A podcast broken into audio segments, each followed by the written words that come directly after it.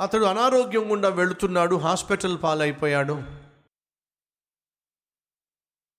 అలా హాస్పిటల్ పాలైనప్పుడు అతని పక్కనే ఒక కుర్చీ వేయించుకునేవాడు. ఎందుకు ఆ విధంగా కుర్చీ వేయించేవాడు ఎవరికి తెలిసేది కాదు.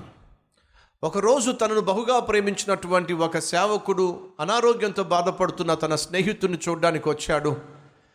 తన బెడ్ పక్కనే ఒక కుర్చీ ఖాళీ కుర్చీ ఉంటే దాన్ని చూసి అడిగాడు ఎవరైనా వచ్చి వెళ్ళారా? ఎందుకు ఈ కుర్చీ ఇక్కడ వేశారు? అని చెప్పంటే అప్పుడు ఆ అనారోగ్యం గుండా వెళుతున్న వ్యక్తి అన్నాడు ఏమీ లేదు. నేను రక్షించబడిన తొలి రోజుల్లో ఆత్మీయంగా నన్ను ఒక వ్యక్తి బలపరుస్తూ ఉండేవాడు ఒక సేవకుడు. ఆ సేవకుడు నాకు చెప్పింది ఏమిటంటే నువ్వు ఒంటరిగా ప్రార్థన చేస్తున్నప్పుడు ఒక కుర్చీని ముందు వేసుకో. ఆ కుర్చీలో వచ్చి కూర్చోమని చెప్పి ఏసైను ఆహ్వానించు. ఆయన తప్పనిసరిగా వచ్చి కూర్చుంటాడు. ఆయన కుర్చీలో కూర్చున్నప్పుడు ఆయన పాదాల చెంత నువ్వు కూర్చొని మోకరించి కుర్చీలో కూర్చున్న యేసుతో మాట్లాడు.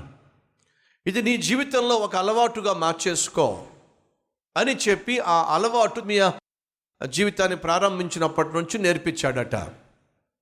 తన సేవకునితో అంటున్నాడు అయ్యా నా యవ్వన ప్రాయంలో నేను నేర్చుకున్న పాఠం ఏమిటంటే నేను ఎక్కడున్నా సరే ఒక కుర్చీ నా పక్కన ఉండాల్సిందే. ఎందుకని? ఆ కుర్చీలో నా ఏసఐ కూర్చుంటాడు. ఆ అనుభూతి ఆ నిరీక్షణ నన్ను ఎంతో ధైర్యపరుస్తుంది. మరణ పడక మీద ఉన్నాను. పక్కన కుర్చీ వేయించుకున్న కారణం ఏమిటంటే నా పక్కన ఏసయ్య కూర్చున్నాడు అనే నమ్మకము విశ్వాసము నాకు ధైర్యాన్ని ఇస్తుంది. ఆ తరువాత ప్రార్థన చేసి వెళ్ళిపోయాడు ఆ సేవకుడు. కొన్ని రోజులకు ఫోన్ వచ్చింది వాళ్ళ అమ్మాయి దగ్గర నుంచి ఆ సేవకునికి. అంకుల్ లేక పాస్టర్ గారు పాస్టర్ గారు ఏంటమ్మా ఎలా ఉంది నాన్నకి? నాన్న చనిపోయారు పాస్టర్ గారు. అవునమ్మా. ఎలా? నేను మెడిసిన్స్ తేవాలని చెప్పి బయటికి వెళ్ళాను. తిరిగి వచ్చేసరికి మా నాన్నగారు కన్ను మూశారు.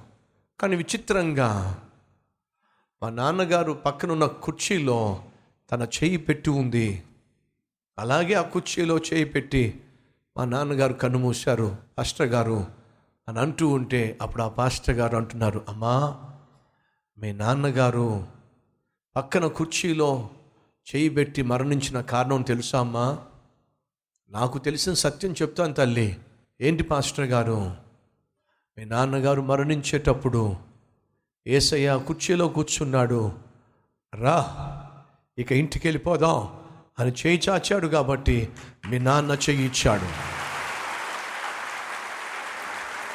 ప్రియ సహోదరి సహోదరులు ఏ రోజు మన జీవితంలో మరణం వస్తుందో తెలియదు ఆ రోజు మన ప్రక్కన ఏసయ్య ఉన్నట్లయితే మరణానికి భయపడాల్సిన అవసరము లేనే లేదు. ఇట్టి నిరీక్షణ ఇట్టి విశ్వాసం కలిగి మన ఆత్మీయతను కొనసాగిద్దామా? అవును అన్నవారు నాతో పాటు కలిసి ప్రార్థన చేస్తారా?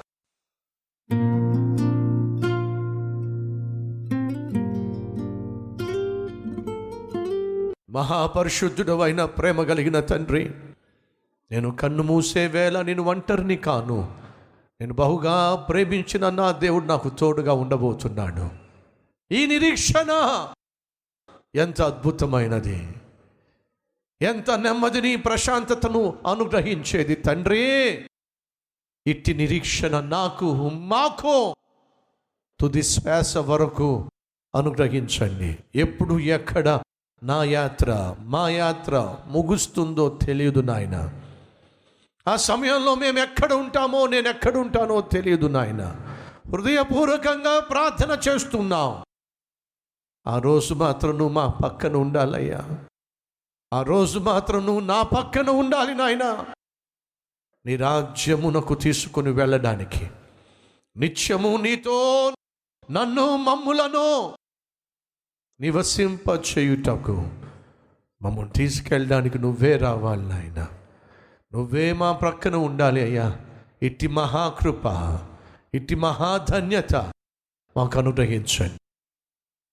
నిత్యము నీకు అంగీకారముగా నిత్యము నీకు మహిమకరంగా యథార్థంగా నీతిగా పరిశుద్ధముగా నీకు మహిమకరంగా జీవించే భాగ్యము మాకు అనుగ్రహించమని ఏసునామం పేరట వేడుకుంటున్నాం తండ్రి.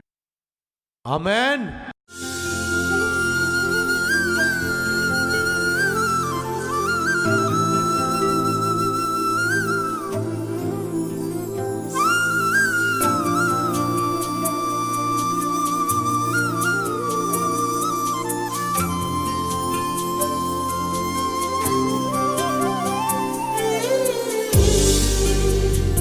ఈరోజు అందించిన సందేశం మీకు ఆశీర్వాదకరంగా ఉందా? అయితే లైక్ చేయండి.